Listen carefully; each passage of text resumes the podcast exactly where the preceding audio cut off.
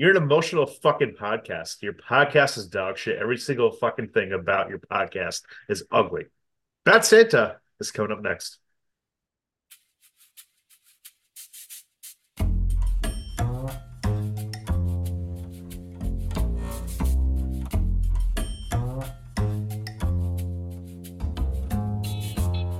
Haven't Scene It with Tim Sestito and Tommy Tevenet.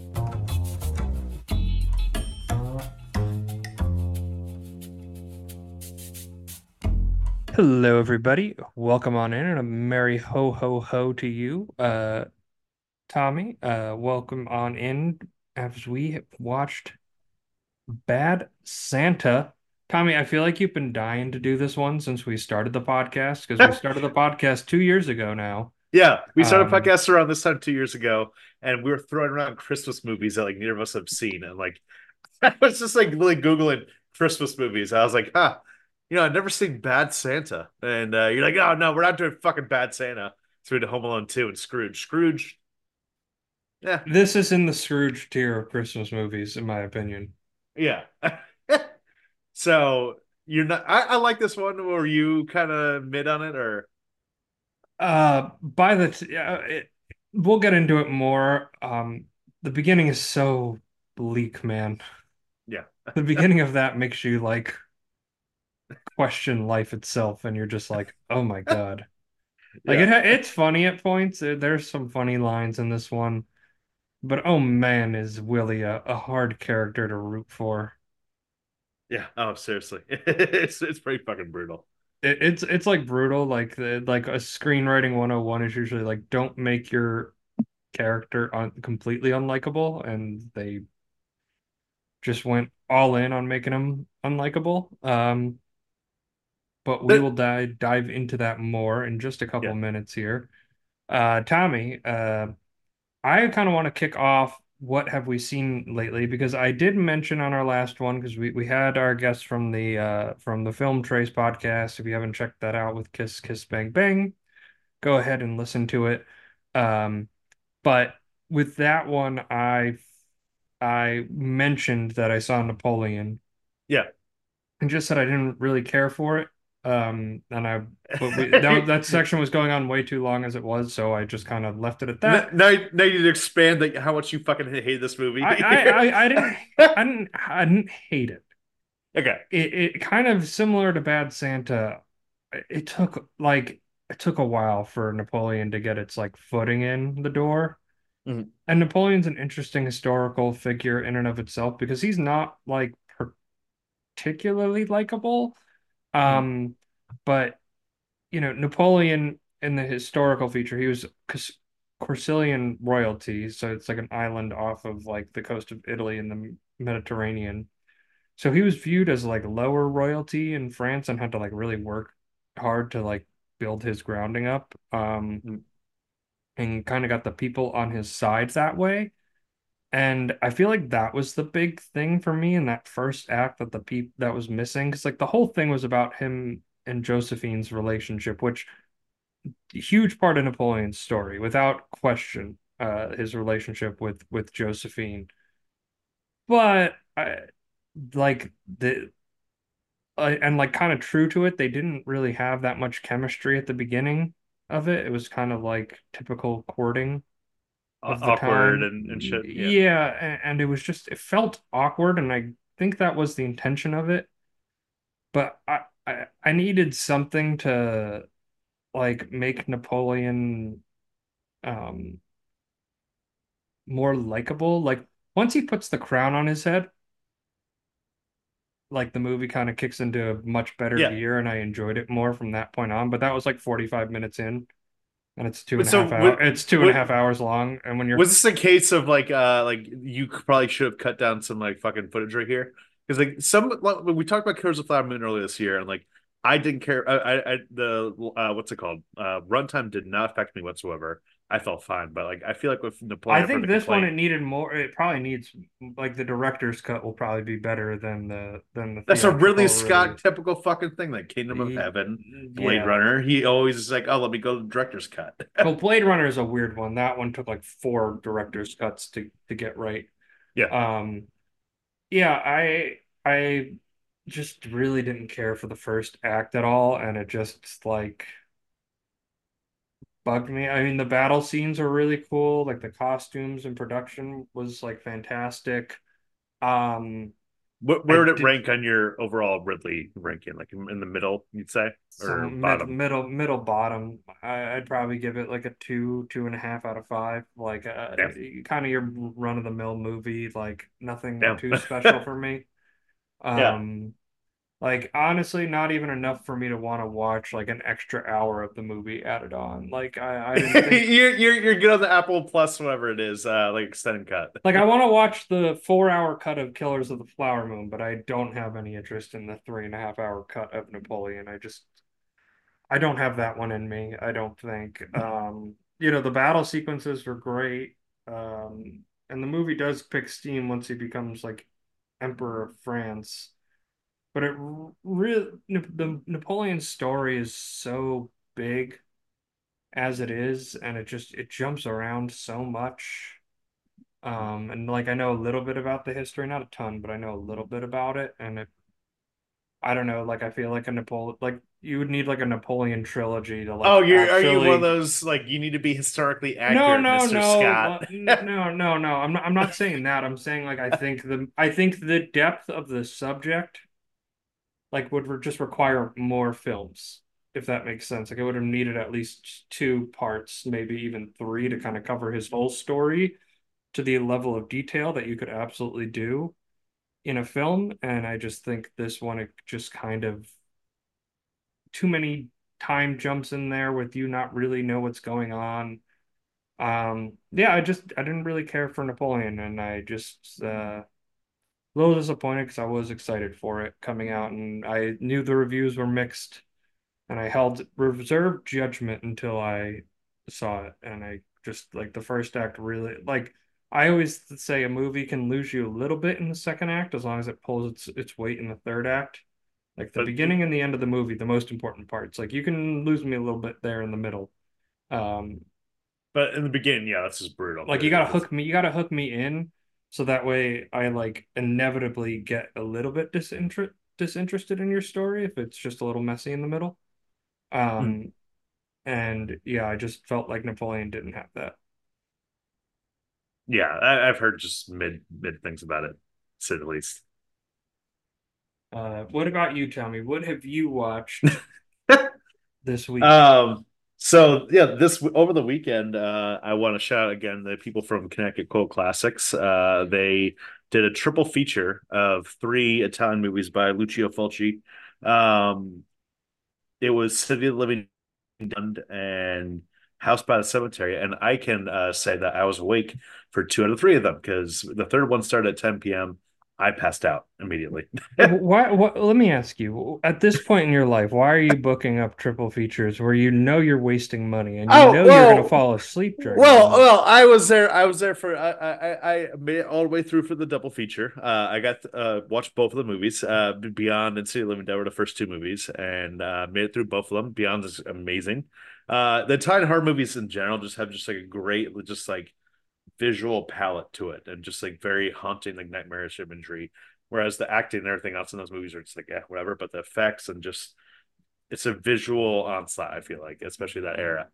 Um, but by the time you get to ten thirty at night and then you're watching a movie, and, and for me personally, I just I drank some coffee, did not help. I, I Uh, don't, yeah, I don't understand you, man. Like if I drink a coffee past two o'clock in the afternoon, I'm wired all night. Um, and you're just like, yeah, I had a coffee at nine o'clock and I still couldn't even stay awake. I'm like, God bless your caffeine tolerance, because I just I couldn't do that, yeah, even if I wanted to. Uh, so you, you enjoyed two out of the three, and the third's kind of like a TBD because you just didn't watch any of it. I, I I read it on Letterboxd, but even my Letterboxd review, I opened up saying just like, yeah, I was like passed out for like ninety percent of this movie. I'm really uh, glad you left a review. That was very helpful for I people who I wanted to maybe watch it or not. Well, I slept I through 90% of it. yeah, I, I give I give a middle of pack review. I was like, uh, what I saw, I liked. The 10% of it I really enjoyed. Uh, it's exactly. The 10% of it I caught. I just I love I actually maybe my favorite movie yet, maybe my favorite 10% of a movie I've ever seen. Could I be. Yeah, gotta see how the other half is. Got to see how the other 90% is. Well, I'm glad you enjoyed your film festival, Tommy. Um, and now we cover maybe Tommy's most anticipated movie he's ever put up, suggested to this podcast. Since First time watch. two years, since it's been two years of him suggesting it, like he, he suggested it last holiday season. Don't don't you get me wrong. It's I, I knew it was coming. I knew he was going to be like Yeah. Bad The- Santa the- this year, and we just couldn't work out It's a Wonderful Life Redux. So now we're doing Bad Santa. the exact This- opposite kind of movie. They're very similar. Yeah. This is Bad Santa. This holiday season, everyone is talking about I'm on my lunch break, okay? Oh no. the funniest comedy of the year. Aside from that, You probably shouldn't be digging in your Bad Santa is achingly funny, got some lip on you, midget. These lips were on your wife astonishingly irreverent. last night. A is a sexual being. It's a must-see film for anyone who loves to laugh. Love large women. Can't do squat about that, Jack. Bad Santa, rated R, now play. So this is Bad Santa, Billy Bob Thornton. Mhm.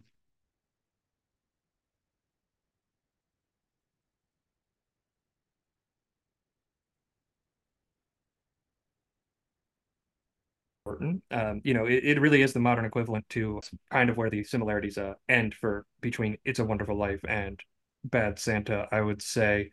Tommy, so this has been hyped up for you. You've been hyping this up for two years. What Mhm. were your main takeaways after finally diving deep into the Bad Santa? So this is a movie that like I uh felt like got played on Comedy Central like all the fucking time back in the day when we were in like fucking like elementary school and middle school. So I did catch like bits and pieces of this over the year, mostly like towards the end. Um and like stuff with a kid. I I expected this to be like some like laugh out loud comedy. Instead, this was just kind of like in some ways just kind of psychologically like traumatizing of a movie where he's just like screaming at this fucking kid and the kid is just like Taking it. so happy happy go lucky and taking it and just like it, it's just kind of just like extremely dark i was shocked to find out uh we'll dive, dive into this a little bit deeper but the coen brothers have actually like a big hand to play in this fucking movie Yeah, I saw they produced it, and I saw that they have uncredited screenwriting, uh, you Well- know, written by credits as well. yeah essentially like uh the coen brothers uh approached the screenwriters john uh, Requa and uh glenn ficarra basically they're just like hey like we have this idea for a movie we want you to write. It's about a bad santa you know? Uh he drinks and beer and stuff you know? You see bad news bears make it like that but santa bad news santa or bad santa. And that was essentially where the movie just took uh shape from there. They uh wanted to write it for James uh, Gandolfini, which I think would have been fucking hilarious if he was in the role. Yeah, Um, yeah, I, I don't know. I think this Billy Bob Thornton was just born to play. it, it was good too, but uh, you know, some other people are considered, uh, you know, they're courting Jack Nicholson at the time. That would have been uh, fucking hilarious movie in its own right. You know, hey. He would have hated everything about it. He wouldn't have given a Yeah. fuck about that production. Uh, and then the last two were uh, Robert De Niro. Uh, he was going to do it apparently, and then uh, they heard Yeah. Sean Penn was considered and Nicolas Cage. I think Robert De Niro would have been fun, but uh, oh, I don't know, maybe a little too dark. Um, apparently, you know, this is a whole article I read in like uh, Times Square, uh, New York Times from 2016 when Bad News uh, or Bad Santa 2 came out, um, which forgot that movie existed. Yeah, that popped up after I finished it on Paramount. Yeah, And I was It's like, oh, uh, there's a sequel? I'm not watching that one. Um, but you know, this movie apparently was like you know shopped around town. Everyone passed on it because uh, people just thought it was like uh, awful, disgusting. And this is a quote from Weinstein. This article came out a year before the whole Weinstein scandal broke, where uh, Weinstein said it was the most foul, disgusting, misogynistic, anti-Christmas, anti-children thing we could imagine. That's exactly why I bought it. you read that quote tonight, it's like holy shit. But yeah, this movie is just very dark. I mean, I remember I saw a Reddit post uh, earlier this week talking about how when you watch the director's cut of this movie, which uh, I think we both watched the theatrical cut. Assuming.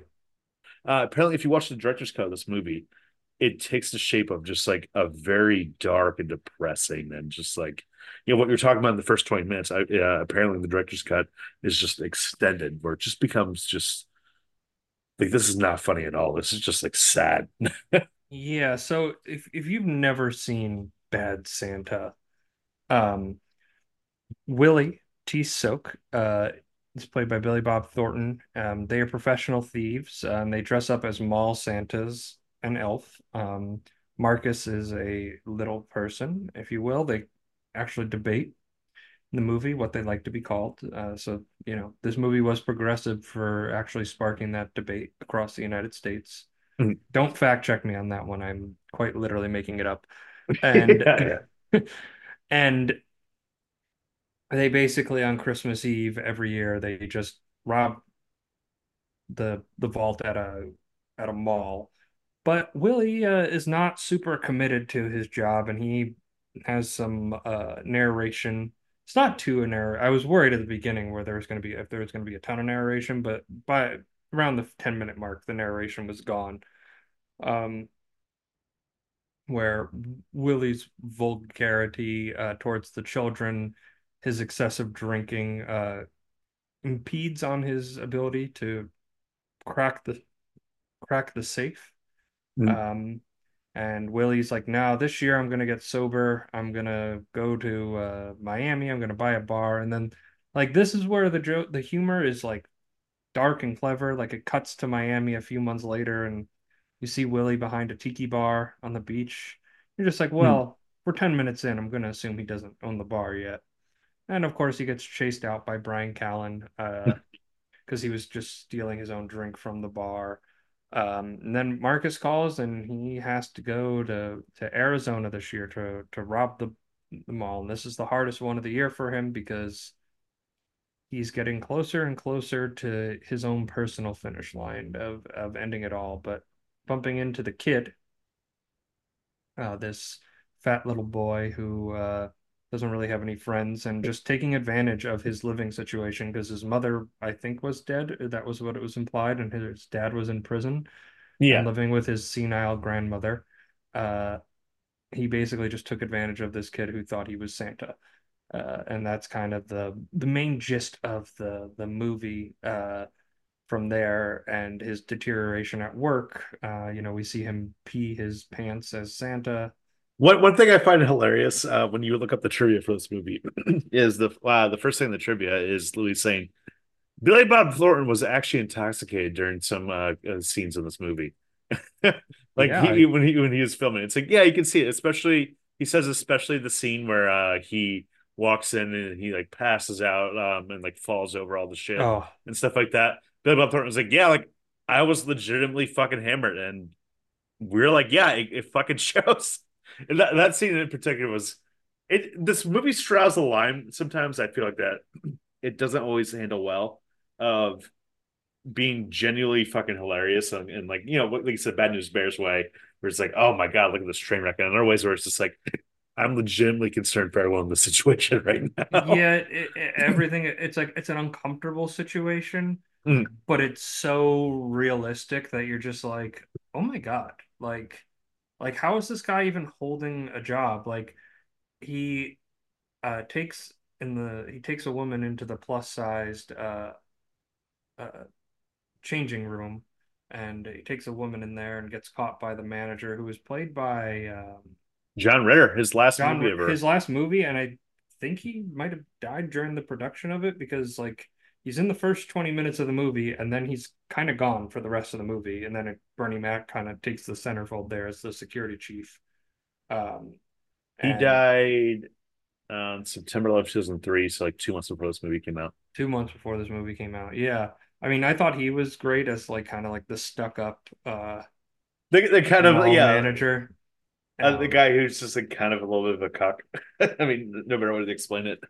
Yeah, ju- just a little bit of the the corporate world has beaten him down, and and Yeah. he's at the point that he just it's like the scene in Horrible Bosses where he's like, uh, what haircut do you like? Um, I'm looking for the haircut where I have a prick of a boss. Um, I have two ungrateful kids at home and a wife who uh who hates me, and I'm just counting down the days until I put a shotgun on his mouth, and then it like cuts to the guy behind him, and he's like this is the cut you're thinking of right here.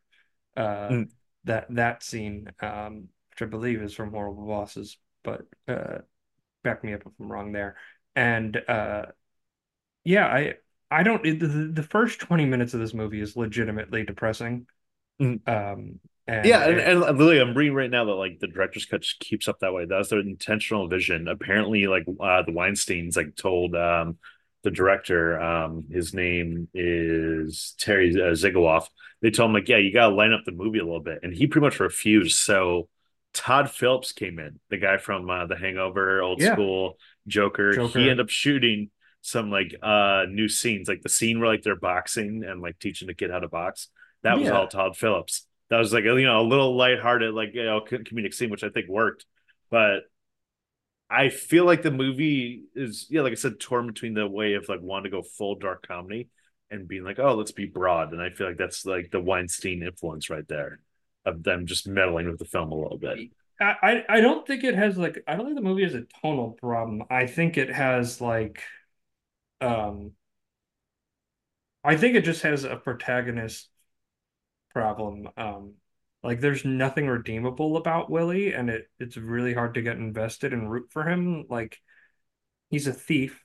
Okay, Mm. like I can live with like you know an antagonist an antagonist protagonist, right? Like a, a bad dude Rock, but then he just like there's just nothing redeemable about him. He's a drunk who just takes advantage of people. He just lives day to day. He screams at the kid. I mean, yeah, like you know, there's no like real heart of gold with him. Even the in the movie, I mean, like it's just like, I guess he eventually ends up with the kid and stuff like that, and like teaches the kid like how to stuff, how to how to fight. how to stand up for himself from the the bullies. Yeah, and uh, he has somewhat of an earned family, but you know, this is a movie that in some ways was kind of ruined by its sequel because the sequel immediately opens apparently with Billy Bob Thornton being like, "There's no such thing as a happy ending," and he's back to like square one. It's the Well, of sequel course, problem. what are you what are you gonna do for a sequel of Bad Santa 15 years later? yeah, Um, yeah. So it just essentially just like this character is just a depressing one. that Yeah. it never fucking happens. And and he has his relationship with uh, Lauren Graham's character, who's the bartender, who I guess has a thing for men in Santa Claus.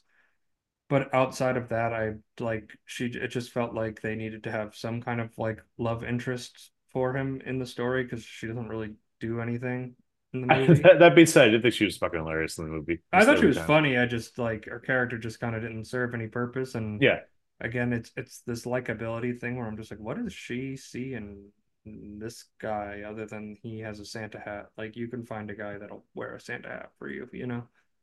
yeah. Um. So, how, how, what do you think about Tony Cox? I think that he, I mean, this obviously wasn't his first movie. I mean, he was in Beetlejuice, and like you know, has been definitely around the scenes like of Willow. He was like an Ewok back in the day, Return of the Jedi. Uh, Yeah, uh you cut out there a little bit, but I I thought he was I thought he was great. I actually thought all the performances were really good. Um, like it's a well acted movie, it's a well performed movie.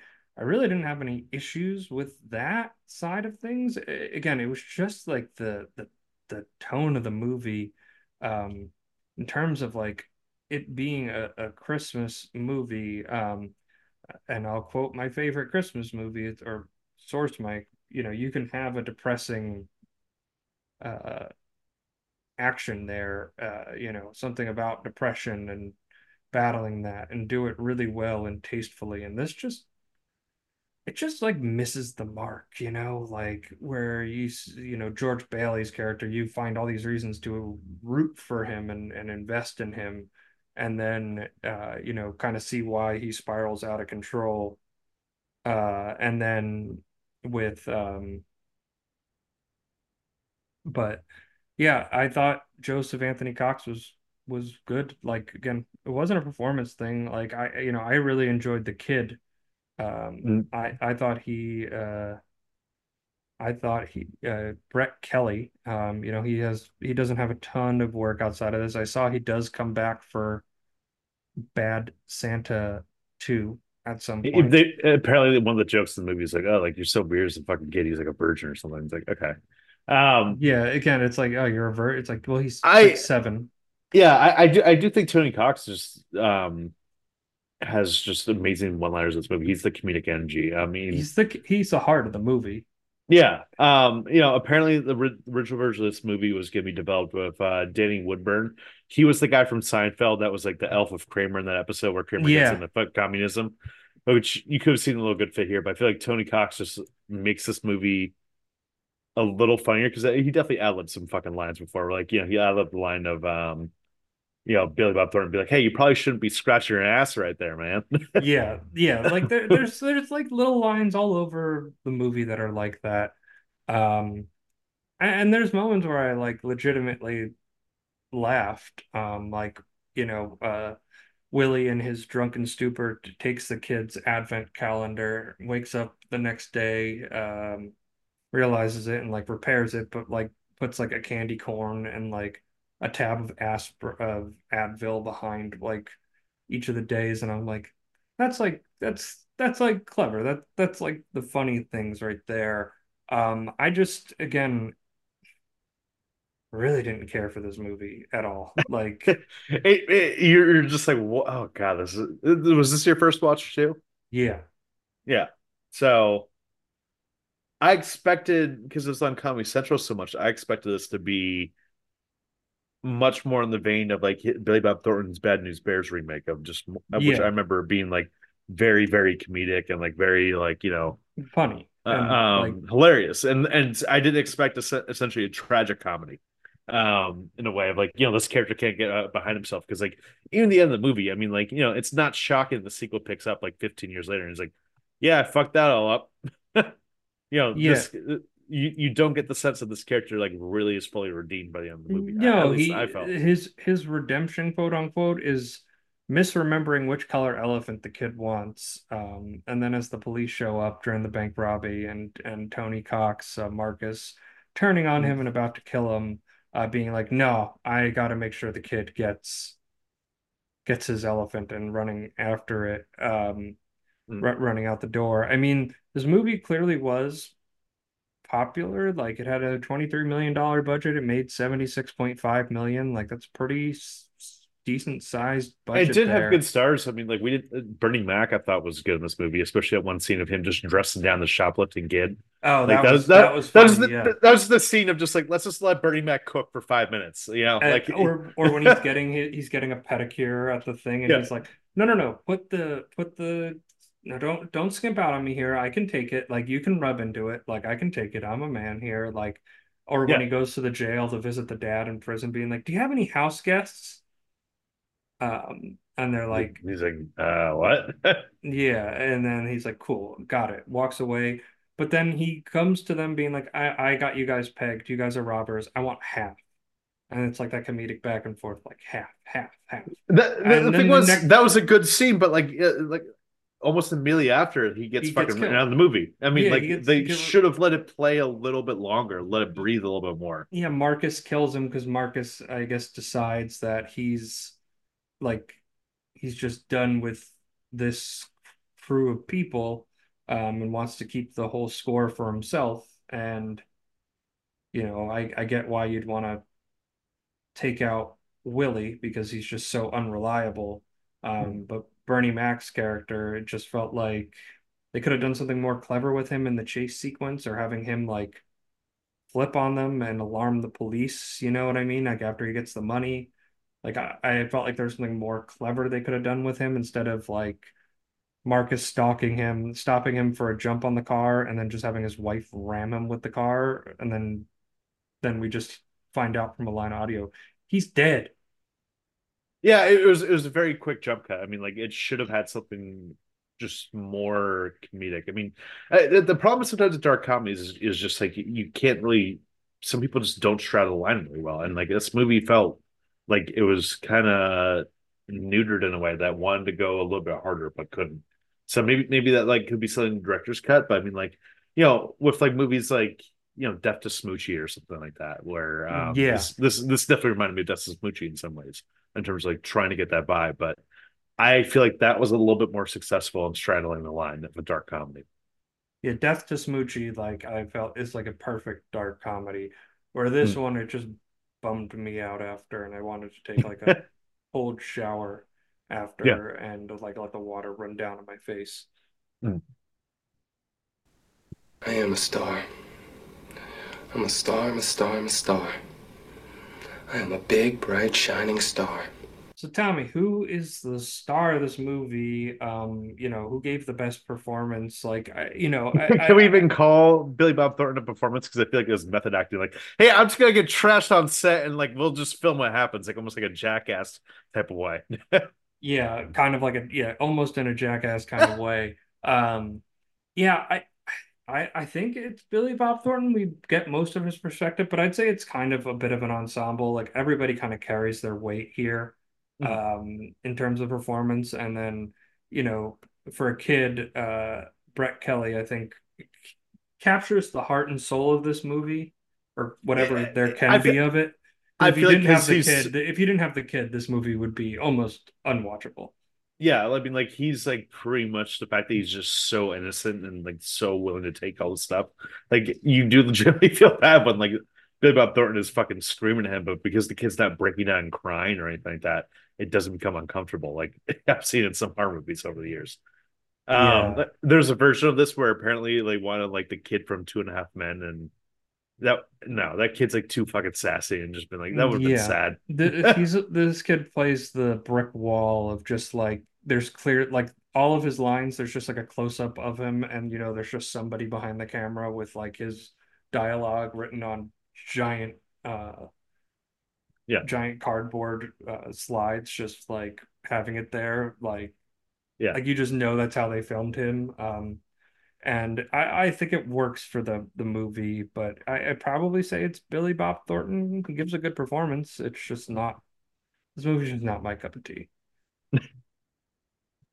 What about you, Tommy? Who's who who's your favorite performance? Uh I I would definitely say it's probably Billy Bob Thornton. The only other contender would be Tony Cox. I think in terms of comedic, Tony Cox I feel like carries it. I mean, I, I just think that him just dressing down Billy Bob Thornton all the time, and just the fact that he's just like you know giving giving him fucking shit while he's just drunk as fuck, just like ad libbing shit. He had I think the most memorable comedic presence in this movie.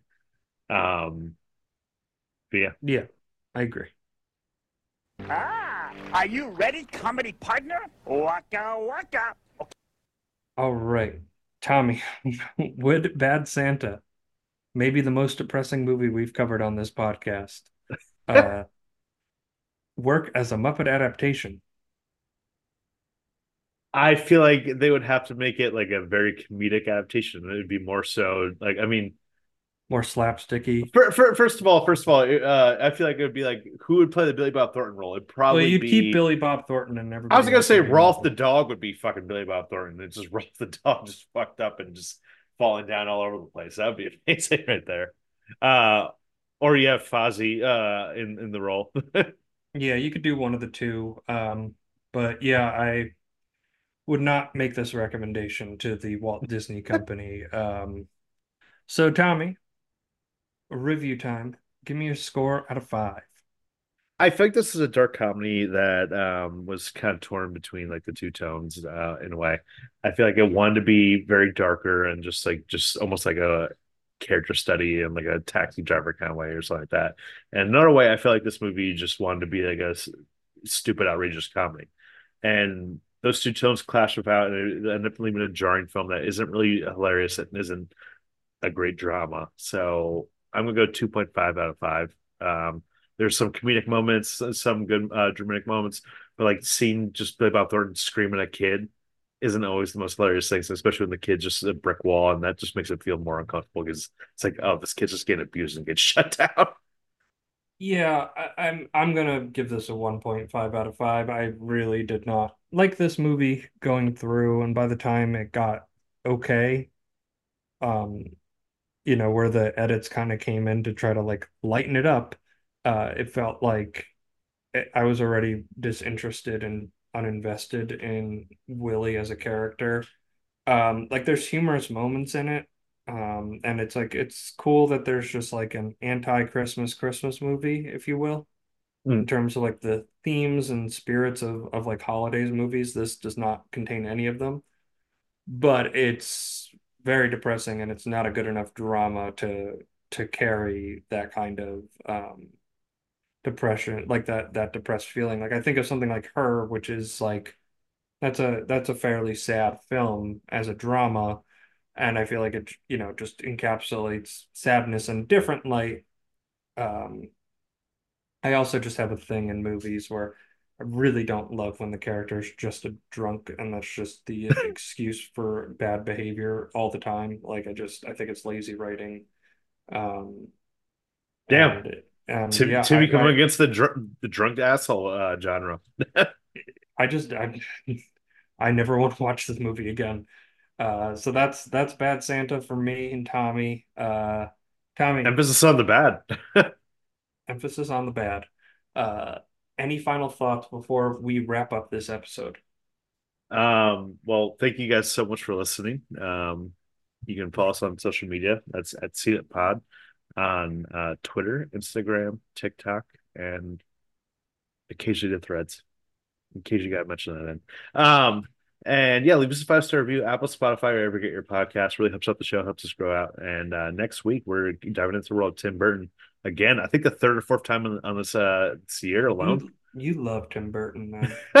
yeah, I do. I do. Uh, and we're be covering uh, The Nightmare Before Christmas, a movie he did not direct. Um, but you know, stick around for that. That'll be coming out, uh, I believe, We're gonna try to do a Christmas Eve drop for it, just for your road travel, so you have something fun to listen to in the car as you sit in traffic uh, to get to your holiday festivities. Um, so thank you all so much for listening. We will see you next week.